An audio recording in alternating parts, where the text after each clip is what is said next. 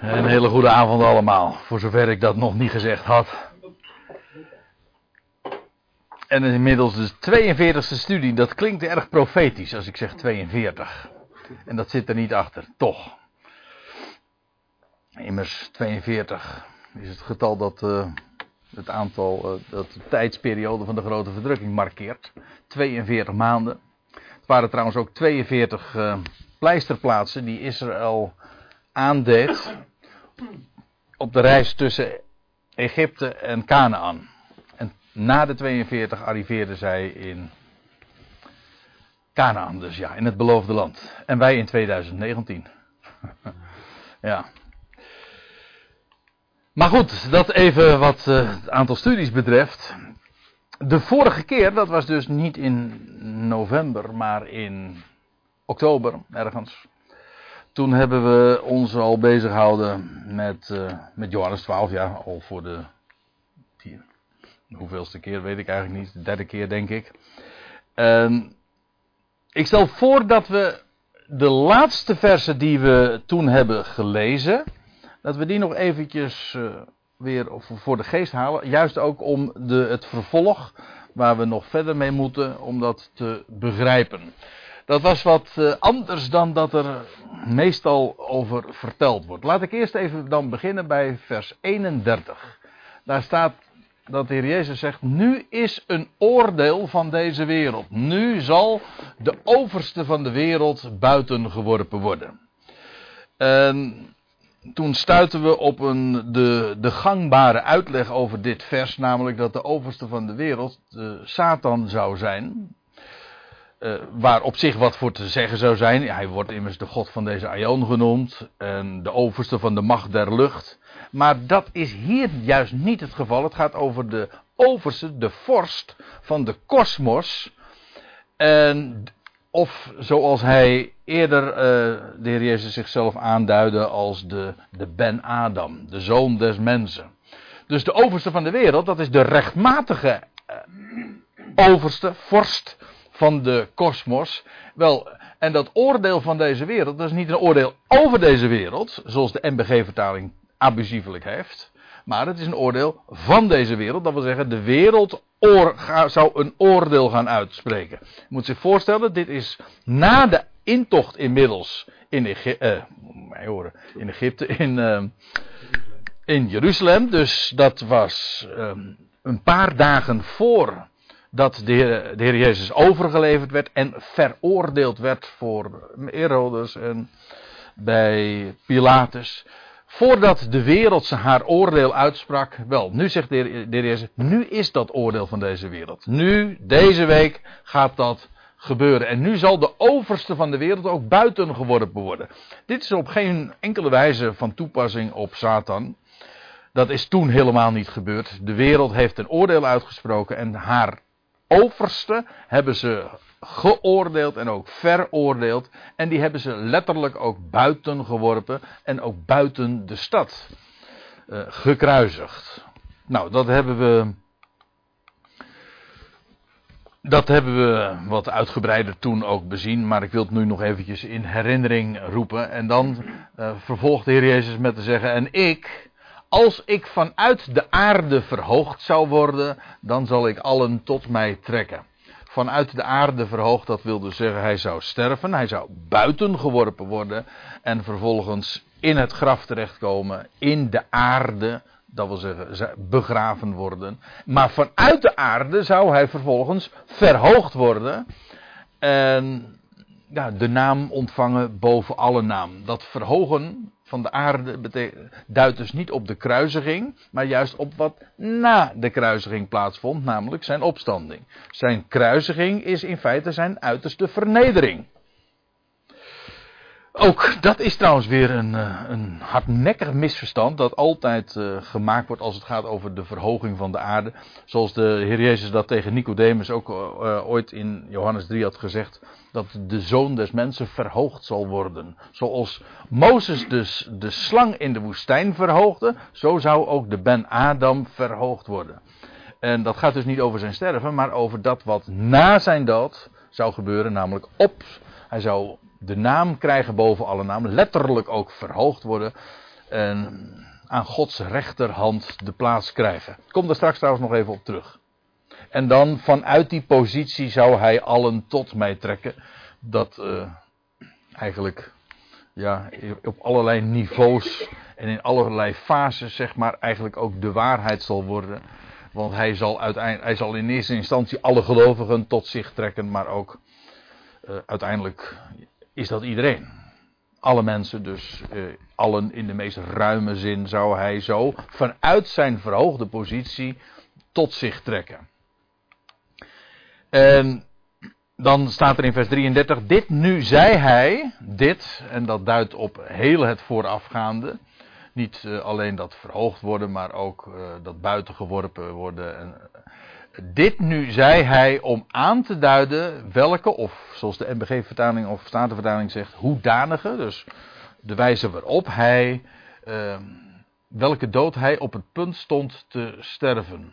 Welke op het punt stond, aanstaande was, dat hij uh, zou, ja, zou sterven. En dat oordeel van de wereld, het buitenwerpen van de, duister, van de, van de overste van de wereld, dat staat, gaat allemaal over zijn dood. En ook over hoedanige dood. En ook, in, hoedanig ook in de zin van met welke reden hij zou sterven. Namelijk, hij, zou, hij werd vernederd om verhoogd te worden. Hij stierf om op te staan. Of met de woorden die we vinden even hieraan voorafgaand, die we toen in oktober hebben gezien, dat de graankorrel in de aarde viel met één oogmerk, namelijk om vrucht te dragen en om uit de aarde uh, nieuw leven voort te brengen. Dat is de enige echte reden waarom een graankorrel in de aarde valt. Namelijk om te sterven, maar waarom sterft hij? Wel om nieuw leven voort te brengen. Nou, Juist vanmiddag heb ik er nog aan gedacht en gememoreerd bij de begrafenis van oma Stans, zoals ik hem maar even noem.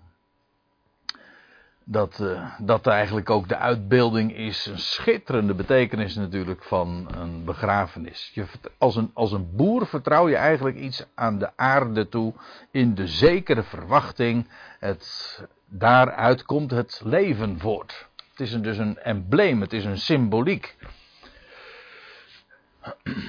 Dus hij sprak deze dingen om aan te duiden welke dood hij op het punt stond te sterven. Nou, dat zijn de laatste versen die we toen de vorige keer dus hebben besproken. En dan pakken we nu de draad op bij vers 34. De menigte dan, u moet zich voorstellen, hier in Johannes wordt dit, deze, deze dingen worden voorgesteld als een definitieve afscheid, een publiek afscheid van de Heer Jezus. Dit zijn zijn laatste woorden die hij heeft ge, aan publiek heeft gesproken, zoals ze hier in het Johannes-evangelie worden opgetekend. En dat, ook dat zullen we trouwens later uh, nog even uh, bezien, maar ik, ik, merk het al even op. Hier wordt dan gezegd, de menigte die daar in Jeruzalem is, die antwoorden hem, wij horen vanuit de wet, de Tenach, de, de Torah, wat je heel breed zou kunnen opvatten, want de wet is eigenlijk gewoon, ja, dat kan in de meest enge zin zijn dat de boeken van Mozes.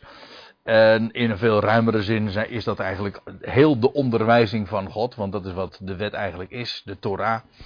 En dan is het de hele Tenach, oftewel de, ja, wat wij dan noemen het Oude Testament.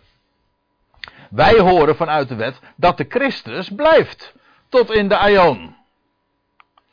En dit is echt een, ja, tot op vandaag moet ik zeggen, uh, de controverse met het Jodendom. En ook een blinde vlek van het Jodendom.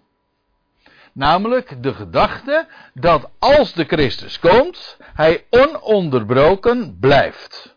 Ja, dat is ook wat het Jodendom uh, gelooft. En sterker nog, dat ze ook uh, het christendom niet dat ik me daar nou automatisch bij reken, maar goed, uh, ik begrijp wat ik bedoel. Wat ze uh, het christendom verwijten, namelijk, hoe kunnen jullie nou geloven dat Jezus de Christus is? Want als de Christus komt, dan is dat toch te herkennen aan het feit dat hij de wereld gaat veranderen. Of in ieder geval, dat begint, hij zal zijn koninkrijk gaan vestigen in Jeruzalem. Hij is de zoon van David. En hij zal zijn koninkrijk vestigen in Israël en over de hele volkerenwereld. Ja, En kijk om je heen, is dat, uh, jullie zeggen 2000 jaar geleden is de Messias gekomen, wat is daarvan te zien dan? Wat is dat voor een bizarre gedachte? Dat is wat het Jodendom zegt over de Messias. Het idee dat daarachter zit, is natuurlijk dat als de Christus komt, dan blijft hij. En dan zal hij ook daadwerkelijk de, de wereld, uh, te beginnen in Israël, hè, uh, veranderen, verbeteren of nou ja, zijn koninkrijk vestigen. En het is waar, als de Christus komt, dan blijft hij, maar dat is pas bij zijn terugkeer, bij zijn wederkomst. Maar dat is iets wat het Jodendom dus niet kent. En hier zien we dat feitelijk al, dat, uh, dat zij dan zeggen van ja, uh, hoe kan dat? Wij, horen vanuit de wet dat, dat de Christus blijft tot in de Aion. En dat betekent dus dat er voor hen geen plaats is voor een sterven van de Christus. Dat hij buiten geworpen zou worden, of dat hij ja, zou sterven zoals die, die tarwekorrel in de aarde valt. En dat dat uh, heeft in hun denken domweg geen plaats. Voor hen is het zo, als de Messias komt, dan blijft hij. En dus uh, sterft hij niet en is er dus ook geen sprake van een verhoging dat hij naar elders zou gaan. Nee, want hij blijft. En dus kan hij niet sterven en kan hij ook niet weggaan. Om bijvoorbeeld om verhoogd te worden. In dat, eigenlijk wat je hier in Johannes 12 vers 34 wordt uitgedrukt, is in een nooddop het grote bezwaar dat Jodendom heeft ten opzichte van het christendom, of zal ik het even dan anders zeggen, naar het Nieuwe Testament toe. Men kan dit niet vatten en begrijpen en daarmee instemmen. Nou, dat blijkt ook wel. Wij horen vanuit de wet dat de Christus blijft, tot in de Aion. Ja, wil zeggen die, die toekomende Aion, waar, waar uh, de Joden het ook altijd over hebben. Hè. Die hebben het over de Olama Hazeh, dat wil zeggen de, de, de, de Aion van de, deze Aion. Nou, en de Olam Haba'a, zo zeggen de Joden dat dan. Dat wil zeggen de Aion, de eeuw die gaat komen. Nou, als de Christus komt, dan is dat feitelijk, de, dat is zelfs, dat, zo zegt men dat ook. Als de Messias komt, dan wordt deze Aion afgesloten en is dat meteen dus de aanvang van de toekomende Aion. En het hele idee dat uh, de Christus zou komen en dat pas later de Aion, uh, de Aion, de komende Aion zou aanbreken, dat uh, heeft geen plaats in hun denken. En dat wordt hier ook uitgedrukt, want dan zeggen ze: Hoe zegt u dan dat de zoon van de mens, want ze hebben wel in de gaten dat die aanduiding, de Ben Adam, slaat op de Christus. Hoe zegt u dan dat de zoon van de mens verhoogd moet worden? Wie is deze zoon van de mens dan? Dat wil zeggen, wij kennen hem niet. Uh, vanuit de wet is dat niet zoals wij dat uh, verstaan. Nou, uh, laten we eens naar Jezaja, 2, 52 gaan. De vorige keer herinner ik mij, toen hebben we nog Psalm 110 opgeslagen, waar, eh, waar David over zijn zoon, over de zoon van David, profeteert dat God eh, zijn, hem aanspreekt. Zet u aan mijn rechterhand, eh, totdat ik uw vijanden gesteld heb tot een voetbank voor uw voeten.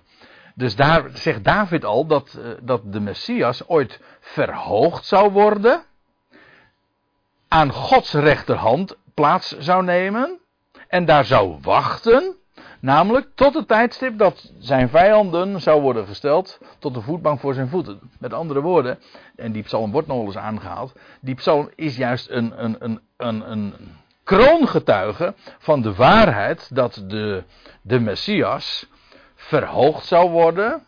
Aan Gods rechterhand zou zitten. En vervolgens ook zou wachten. Tot het tijdstip dat de vijanden onderworpen gaan worden. Dat is in het Oude Testament eigenlijk al een, een eikpunt. Een, nou, het ligt er op zijn minst uh, verborgen dus. Nu ga ik nog naar een andere schriftplaats, waar letterlijk ook over verhoging gesproken wordt. Jesaja 52, dat is dat hoofdstuk dat uh, direct dus voorafgaat aan, ja, dat is nogal wie dus, maar ik bedoel dat ook als een begrip, aan Jesaja 53. Dat is het hoofdstuk bij uitstek dat spreekt over de Messias die zou lijden en sterven. Maar moet je moet opletten wat er in Jezaja 52 staat. Daar staat dit. Eeuwen, pakweg 6, 7 eeuwen voordat de Messias zou komen, staat er dit over hem geprofiteerd. Zie, mijn knecht, God is hier aan het woord. Zie, mijn knecht zal voorspoedig zijn. Ja, hij zal verhoogd, let op, hij zal verhoogd, ja, ten hoogste verheven zijn. Zoals velen zich over u ontzet hebben, zozeer misvormd, niet meer menselijk was zijn verschijning en niet meer als die der mensenkinderen zijn gestalte. Zo zal hij vele volkeren doen opspringen. Om hem zullen koningen verstommen. Want wat hun niet verteld was, dat zien zij. En wat zij niet gehoord hadden, dat vernemen zij. Dit is weer zo'n schriftplaats. Waar gesproken wordt over de verhoogde Messias. Die uh, in twee hoedanigheden kenbaar is. Eerst als degene die uh, over wie men zich uh, ontzet heeft, over wie men zich heeft ontzet. De, want zozeer misvormd als hij was, niet meer menselijk was zijn verschijning, niet meer als die der mensenkinderen zijn gestalte. Nou, in het navolgende hoofdstuk wordt dat beschreven, dat hij als een lam ter slachting werd geleid. En wij alle keerden ons aangezicht van hem en wij dachten dat. wij hielden hem allen voor een godgeplaagde. Nou ja, die, die woorden. Dus de totale miskenning. Nou, zoals velen zich over u ontzet hebben, zo zal hij vele volkeren doen opspringen. Dus eerst de miskenning, eerst die verwerping, eerst die vernedering. Maar in die, uiteindelijk zal hij vele volkeren doen opspringen. En de koningen, dus het gaat hier echt over een openbaar, publiekelijke, ja, ik zou maar zeggen, rehabilitatie. Dat wil zeggen, hij werd miskend en verworpen. Maar vervolgens zullen, zullen de koningen stom geslagen zijn. En zeggen dat hij die zo miskend was, nu uiteindelijk dus degene blijkt te zijn die. Uh, ja, wat ze nooit hadden vernomen. En wat men dus ook nooit voor mogelijk heeft kunnen houden. Want wat hun niet verteld was, dat zien zij. En wat ze niet gehoord hadden, dat vernemen zij. Het is ook, hè? Het Jodendom legt dit op, zichzelf als volk. Ja, maar dan, dan val je natuurlijk helemaal eh, door. dit. Hè? Ja, dat is de standaard uitleg tot op vandaag over, uh, van het Jodendom. Nou ja, voor zover uh, het Jodendom een standaard uitleg heeft, maar in ieder geval, ja, dat is de, de gangbare. Maar hoe kan dit van toepassing zijn op, de, op een volk? Het gaat sowieso over één iemand, over een hem, over één enkel persoon. Uh, als je dit gewoon zo leest, hè niet meer als der mensenkinderen was zijn gestalte. Dit gaat niet over een volk, dit gaat over iemand. En bovendien, als je dan in het navolgende, in Jezaja 53 leest, dan wordt er ook gesteld, uh, om de overtredingen van mijn volk werd hij uh, doorboord. En hoe staat het er precies? Dus dan wordt, uh, wordt die Messias, die knecht van Yahweh, wel degelijk ook onderscheiden van het volk. Dus dat is die die lezing dat dat de, niet de Messias zou zijn, maar Israël. Uh, ja, dat. Is echt uh, buiten de orde. Ja, tenzij je dus uh, niet anders kan. Je bent gedwongen om dat zo te lezen. Ja, dan, dan moet je dus de tekst gaan in, in, in een mal gaan passen.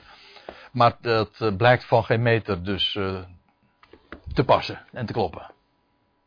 Waar het me nu even om gaat, is dat die Messias dus eerst miskend en later erkend zal worden. En in die tussentijd zal hij verhoogd, ja ten hoogste verheven zijn. waaruit dus ook weer blijkt dat hij, dat die verhoging volgt op zijn vernedering. Eerst vernederd, vervolgens verhoogd en in die verhoging uiteindelijk ook erkenning vinden.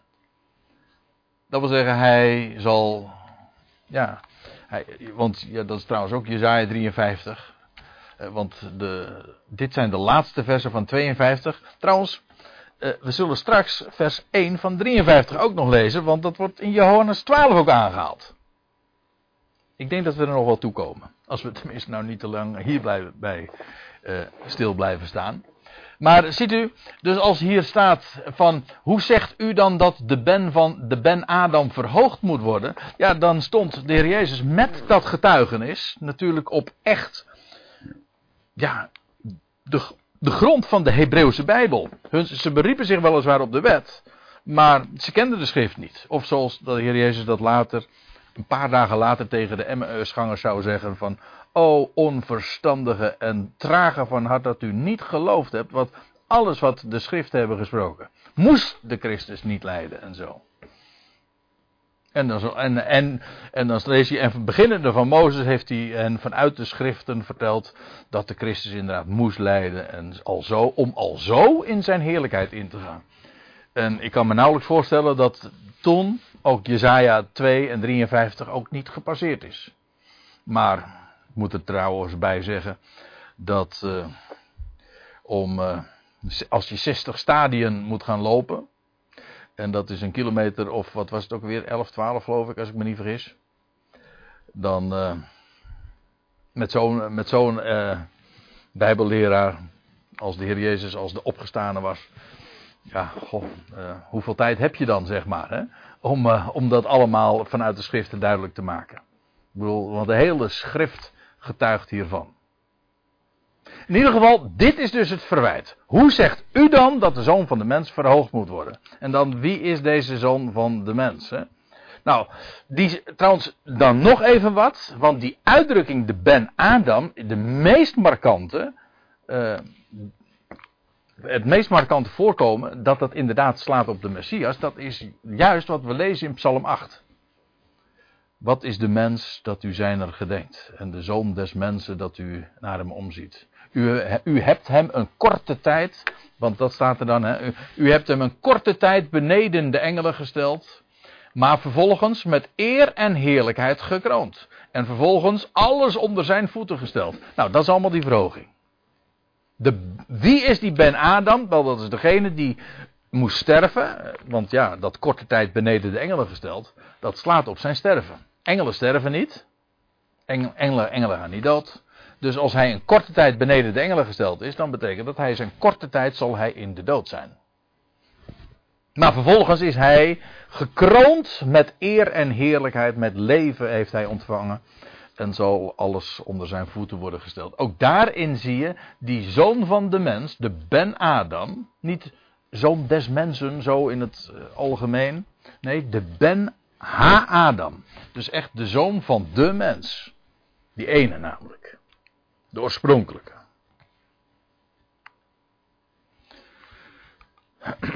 Jezus dan zei tot hen, ik ga verder in vers 35. Jezus dan zei tot hen, nog een kleine tijd is het licht te midden van jullie. Ik zei al, dit is eigenlijk het laatste echt publieke optreden dat de Heer Jezus heeft daar in Jeruzalem in het Jodendom zoals Johannes daar melding van maakt. En dan zegt hij nog een kleine tijd. Is het licht te midden van jullie. Ik ben hier nu nog, maar dat duurt niet lang meer. Als we trouwens even doorlezen, dan zijn we inmiddels in Johannes 14. Dat is, dat zijn, dat is dan de geschiedenis die vanaf hoofdstuk 13 begint, dat hij in de opperzaal is. Dat is dus echt de nacht voorafgaand aan zijn sterven. Dat hij in de opperzaal is en de gesprekken die daar hebben plaatsgevonden. En dan lees je dat de Heer Jezus zegt: Nog even en de wereld ziet mij niet meer. Maar jullie zien mij, want ik leef ik, en jullie zullen leven. Kijk, hier zie je trouwens ook het heel duidelijk het onderscheid dat de Heer Jezus maakt tussen de wereld en jullie. De wereld zal mij niet meer zien. Uh, ik bedoel, dit was uh, wat we in Johannes 12 vinden, is het laatste van zijn publieke optreden. Vervolgens heeft de wereld hem nog gezien, namelijk toen ze een oordeel over hem uitsprak en dat hij uh, gekruisigd werd. En zijn begrafenis, ja, dat is dus het laatste wat de wereld van hem gezien heeft. De wereld heeft niets meer van hem sindsdien vernomen.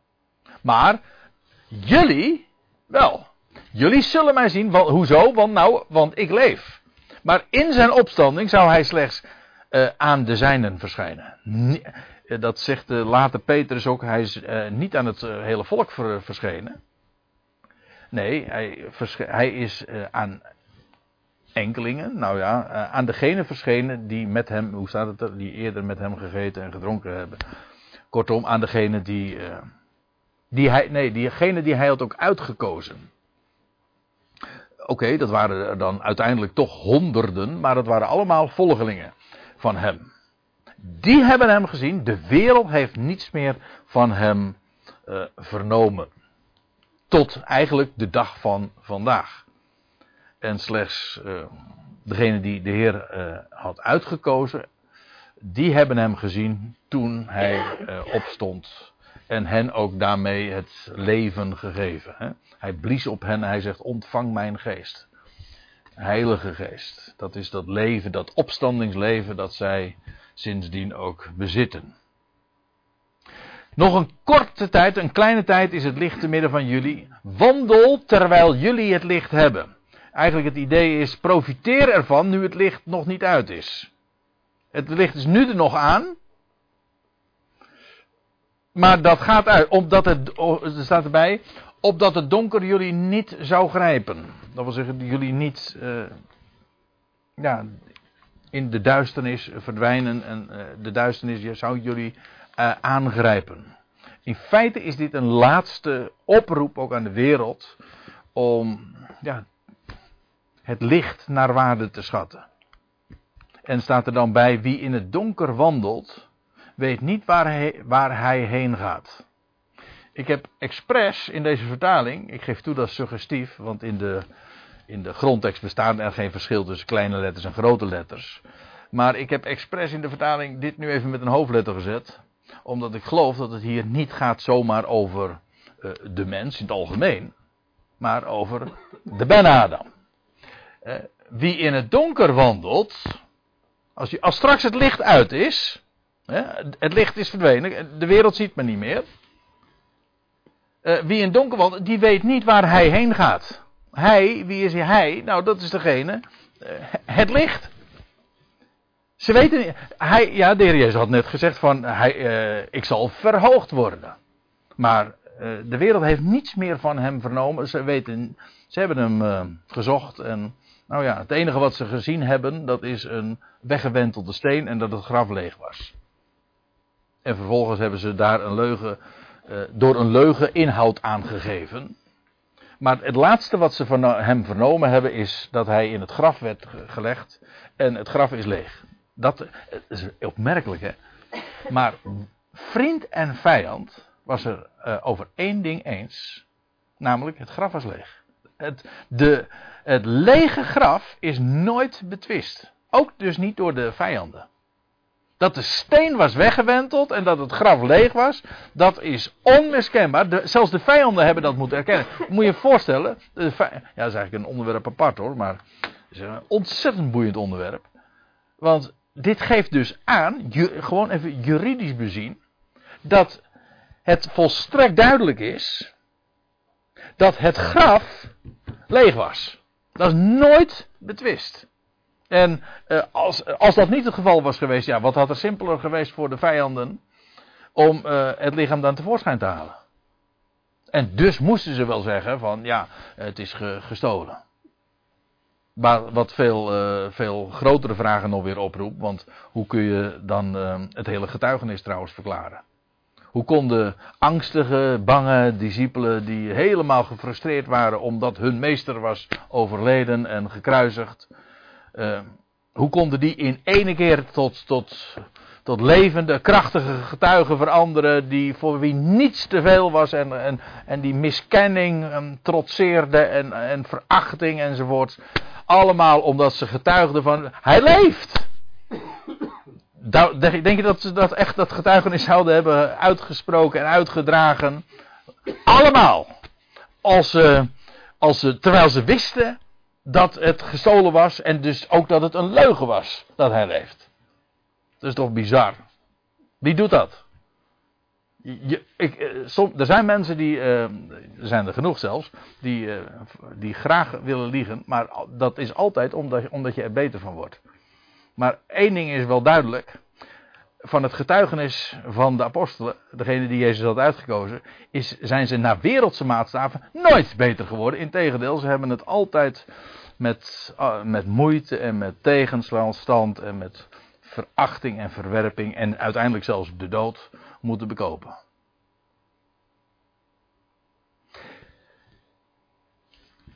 Even terug naar mijn onderwerp, want dit is. Ja. Oké, dit is een beetje een stokpaardje. Ik vind, mag hier graag over spreken. Maar even terug. Uh, wie in het donker wandelt, straks. Als ik, als ik straks gestorven ben, dan wandelen jullie in donker. Dan zullen jullie het licht niet meer zien. Dan, dan, jullie weten niet waar hij heen gaat. De Heer spreekt hier weer, zoals hij dat zo vaak doet, in de derde persoon, waar hij heen gaat. Jullie hebben geen idee.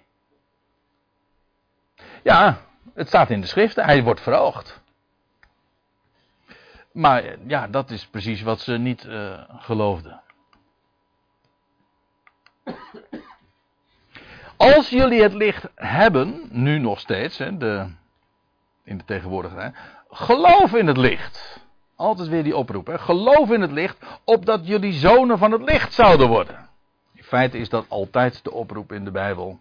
En dat is de waarheid te erkennen. Erken dat. Ik weet het, het heeft ook nog een andere kant. En daar gaan we straks uh, na de pauze wellicht uh, over uh, spreken. maar, want het moet je ook gegeven worden. Maar het heeft twee kanten. Hier, de, de oproep naar de mens toe is altijd. Het, is, het ligt, het ligt gebruik je, doe je ogen open. De waarheid ligt er. Geloof in het licht opdat jullie zonen van het licht zouden worden. Eigenlijk moeilijker is het dus ook niet. De oproep is nooit van dingen te doen, maar gewoon erken de waarheid. En de waarheid zal je ook vrijmaken. Daar hadden we het uh, van de week nog over. Is niet uh, de rest. De waarheid maakt altijd vrij. En dan staat erbij. Deze dingen sprak Jezus. Terwijl hij wegging, werd hij verborgen voor hen.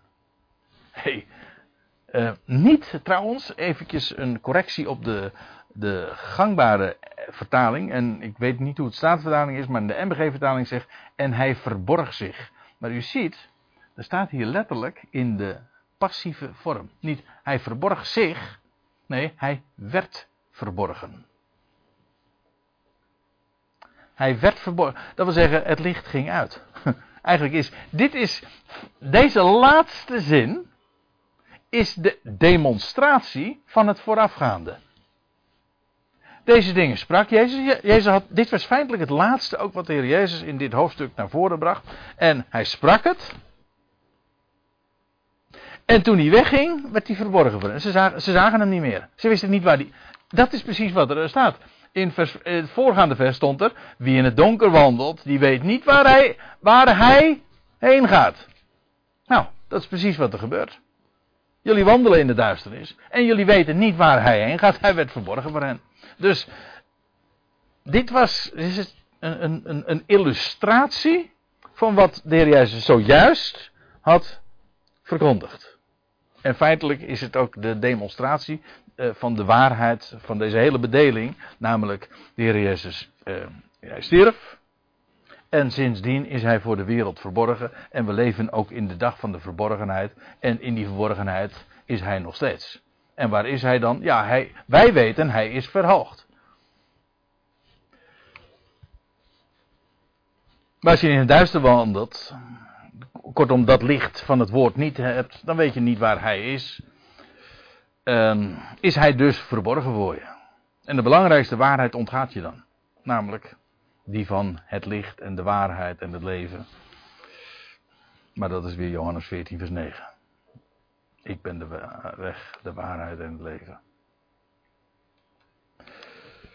Nou, dat, is, uh, dat was vers 36. Dan gaan we nu naar vers 37 tot uh, 43. Is in mijn Bijbel ook een, uh, weer een nieuwe passage. En literair gezien uh, klopt dat ook weer. Want hier, hier uh, in, met die laatste zin van deze dingen sprak Jezus en terwijl hij wegging werd hij verborgen voor hen. Daarmee wordt iets afgesloten. En dan in vers 37 tot 43 vangt dan weer een nieuw passage aan. En ik wil eventjes de structuur ook van dat korte gedeelte, van die paar versen aangeven. Uh, het begint met het ongeloof van Israël.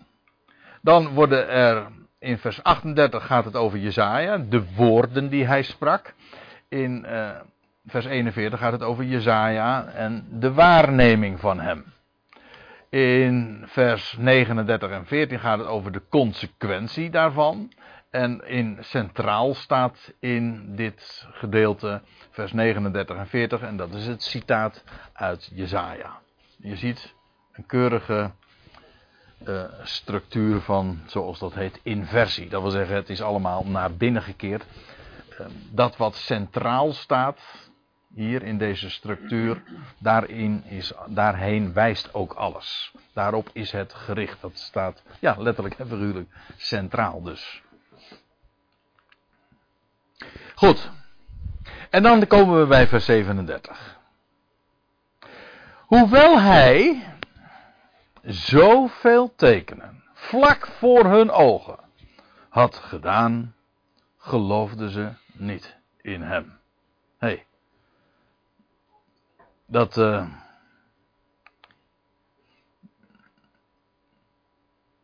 in feite praten we hier ook over een, een soort samenvatting, een evaluatie. Van wat. Ik bedoel, uh, dit is. Uh, het einde van het publieke optreden van de Heer Jezus onder zijn volk, daar in Jeruzalem, vlak voordat hij overgeleverd zou worden. En nu wordt er teruggeblikt op alles wat hij had gedaan aan tekenen, vlak voor hun ogen. Ze hebben het zo met hun eigen ogen kunnen zien. Ze geloofden niet op, in hem. En, uh, ja, zoals je dat dan doet aan het einde van, uh, als je een terugblik, uh, als je een terugblik uitspreekt en optekent. Aan het einde van het verhaal, ja, het einde zoals je dat aan het einde van het jaar ook doet, hè, dan wordt de balans opgemaakt. Nou, hier wordt de balans opgemaakt dit is aan de ene kant wat er allemaal, om het eventjes in economische termen zegt, te zeggen. Dit is wat erin geïnvesteerd is. Zoveel tekenen had hij vlak voor hun ogen gedaan. En uh, dit is de, het uh, netto resultaat. Ze geloofden, zij geloofden niet in hem. Dat is generaliserend, want we zullen zien dat daar nogal wat uitzonderingen op waren. Maar dit is, grosso modo, zoals dat zo mooi heet, uh, het resultaat. Ze geloofden niet in hem. En nu kun je vervolgens de vraag stellen: waarom geloofden ze niet in hem? Dat is de grote vraag. Hoe kan het nou dat hij zoveel tekenen en een aantal ervan, slechts in feite een relatief klein aantal, wordt in het Johannesevangelie beschreven. Maar hoe is het in de wereld mogelijk dat er zoveel tekenen geschieden?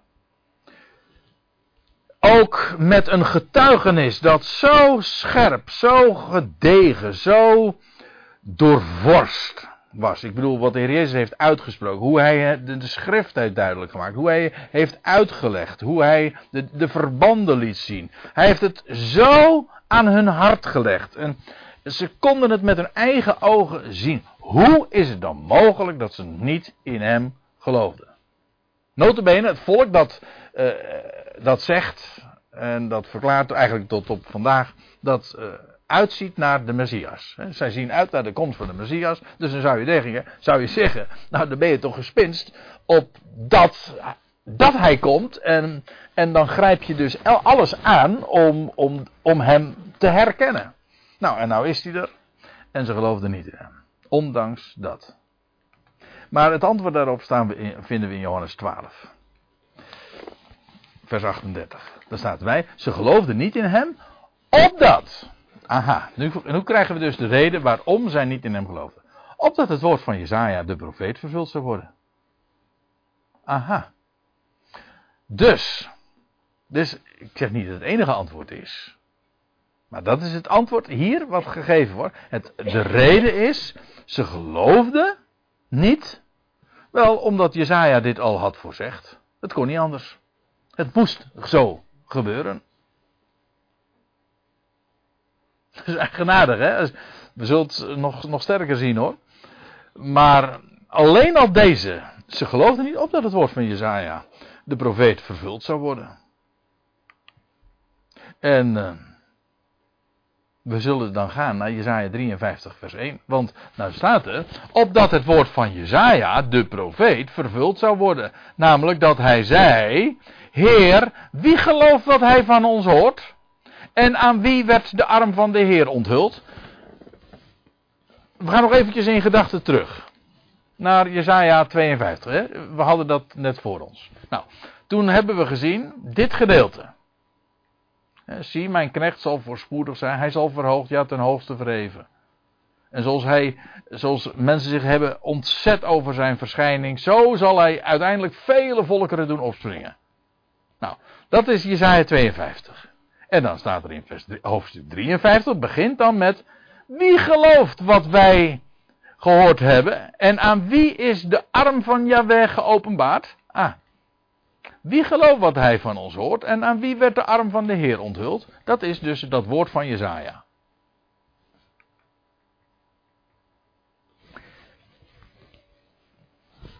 En aan wie is de arm van Yahweh geopenbaard? Nou, het antwoord is dus niet. Niemand. Zij hebben het in ieder geval niet gezien. En wat was er trouwens zo bijzonder aan die arm van Yahweh? Over welke arm praten we trouwens? Ja, ik heb wel een idee hoor. En dat, gaat gewoon over de rechterarm. De rechterhand namelijk. Van Yahweh. Want, en wat zou er gebeuren? Hij zou verhoogd worden. Hoezo verhoogd? Hij zou verhoogd worden aan Gods rechterhand. En daar is hij nu ook. Ik bedoel, dat is de actuele situatie van de Messias. Waar is hij nu? Wel aan Gods rechterhand. Aan, maar aan wie is dat openbaar? Nou, niemand.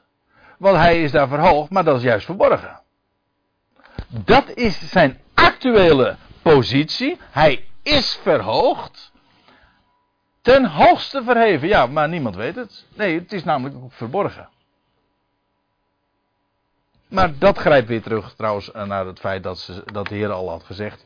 Ja, uh, het licht gaat uit. Als, uh, nu is het licht nog onder jullie. En straks, een paar, over een paar dagen, als ik sterf. Dan gaat het licht dus echt uit. Voor jullie. Een aantal niet. Die weten dat ik wordt opgewekt. En nou ja, dat is, dat, dat is het getuigenis van de, van de weggerolde steen. Maar daarom staat er ook, wie gelooft wat wij gehoord hebben? Want het, werd namelijk niet gezien. Het werd gehoord. Er, was wel een prediking. Vervolgens. ik bedoel, de heer, uh, eigenlijk denk ook aan het boek uh, Handelingen. Vervolgens is de boodschap van de opgestane Messias gepredikt. Het is werd gehoord, maar de Messias zelf is niet gezien. Hij is niet verschenen aan het volk. Ja, dat doet hij ook. Maar dat is straks pas. Nu wordt hij, is hij verborgen. Hij is aan de rechterhand van God verborgen. Daar is hij verhoogd. En dat wordt weliswaar gepredikt. Maar ja, niemand gelooft dat. Wie gelooft wat wij, wat wij gehoord hebben en ook wat we verteld hebben? En aan wie is de arm van Jahweh geopenbaard? Nou, aan niemand. Aan niemand is dat openbaar. Het is namelijk verborgen. Het moet dus verteld worden. Nou, dat is eigenlijk het, dat is de, de boodschap van, de, van deze twee millennia, zeg maar, die inmiddels achter ons liggen.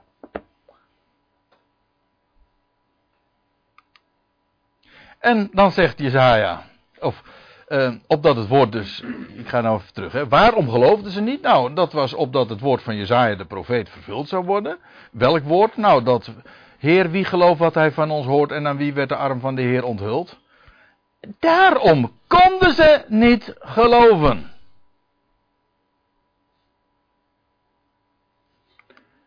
Kijk, naar de mens gesproken was het hun plicht te geloven.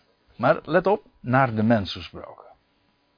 We hadden Of we. Ik bedoel, ik heb, uh, twee weken geleden hebben we daar een, een, bijeenkomst over gehad dat ik uh, die stijlfiguur ook het antropomorfisme uitlegde. Dat wil zeggen het iets menselijkerwijs zeggen.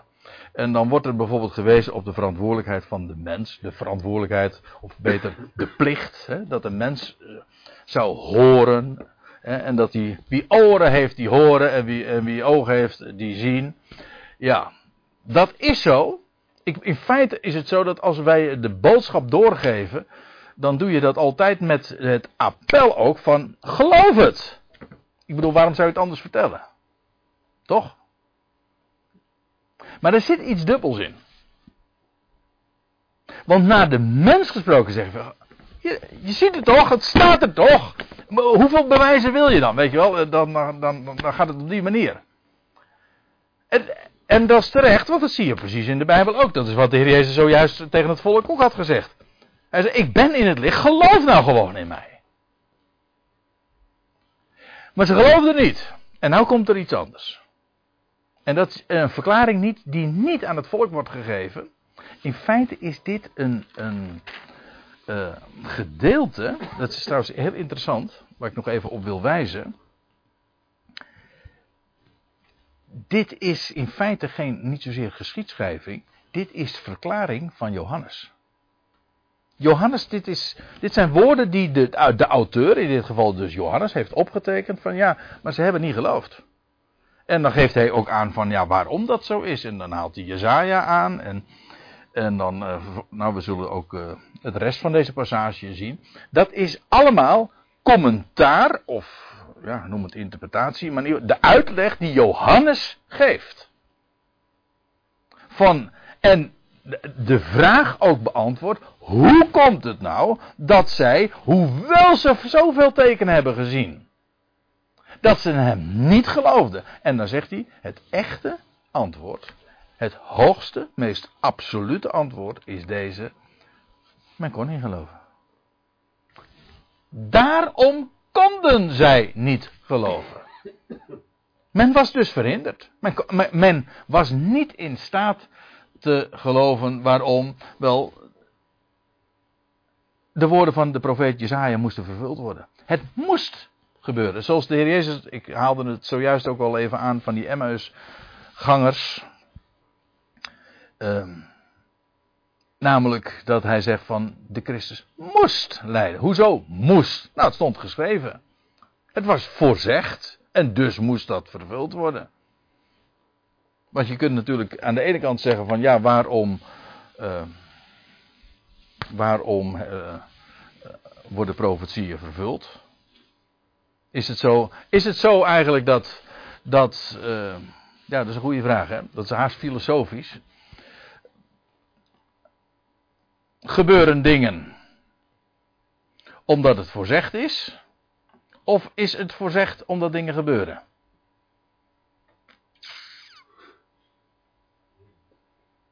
Ik noem maar wat. Hemel is al een keer gebeurd. Is dat zo? Het is. Ja. ja. Hebben de profeten de dingen. Uh, opgetekend. En omdat het op, opgetekend is, moet het vervuld worden. Of het zou gebeuren en zij hebben het van tevoren gezien en daarom hebben ze het opgetekend. ja. Hier staat natuurlijk opdat het woord van je, wat Isaiah schreef vervuld zou worden. Absoluut. Dus het antwoord hier is zeker weten. Uh, dus het moest gebeuren omdat het voorzegd was. Hier wel. Ja, ja, in ieder geval, uh, we hebben het nu over dit gedeelte. Dus opgeschreven, omdat het gebeuren moest. Omdat het gebeurde, maar nee. het zou kunnen zijn dat zij het natuurlijk al gezien heeft. Ja, ja, ja.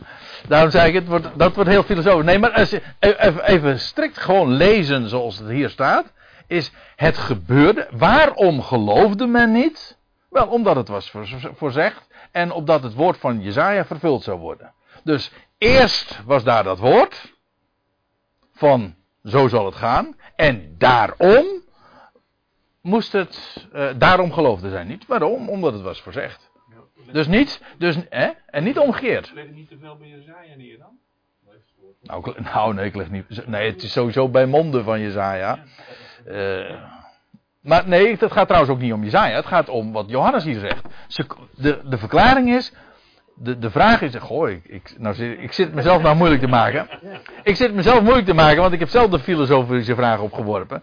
Als je het gewoon eh, eventjes die, die vraag nou weer eventjes parkeert. En je stelt je vraag, hoe komt het nou? Nou, an- antwoord, Jezaja had het voorzegd, daarom. En op dat, dat vervuld te worden, daarom konden ze niet geloven. Dat is de reden. Ja, en omdat Jezaja wederom zei, en dan gaan we naar Jezaja 6 vers 10. Maar ik stel voor dat we dat eerst eh, even parkeren ook. En dat we een kopje koffie drinken. En dan gaan we straks naar dat andere woord uit Jezaja.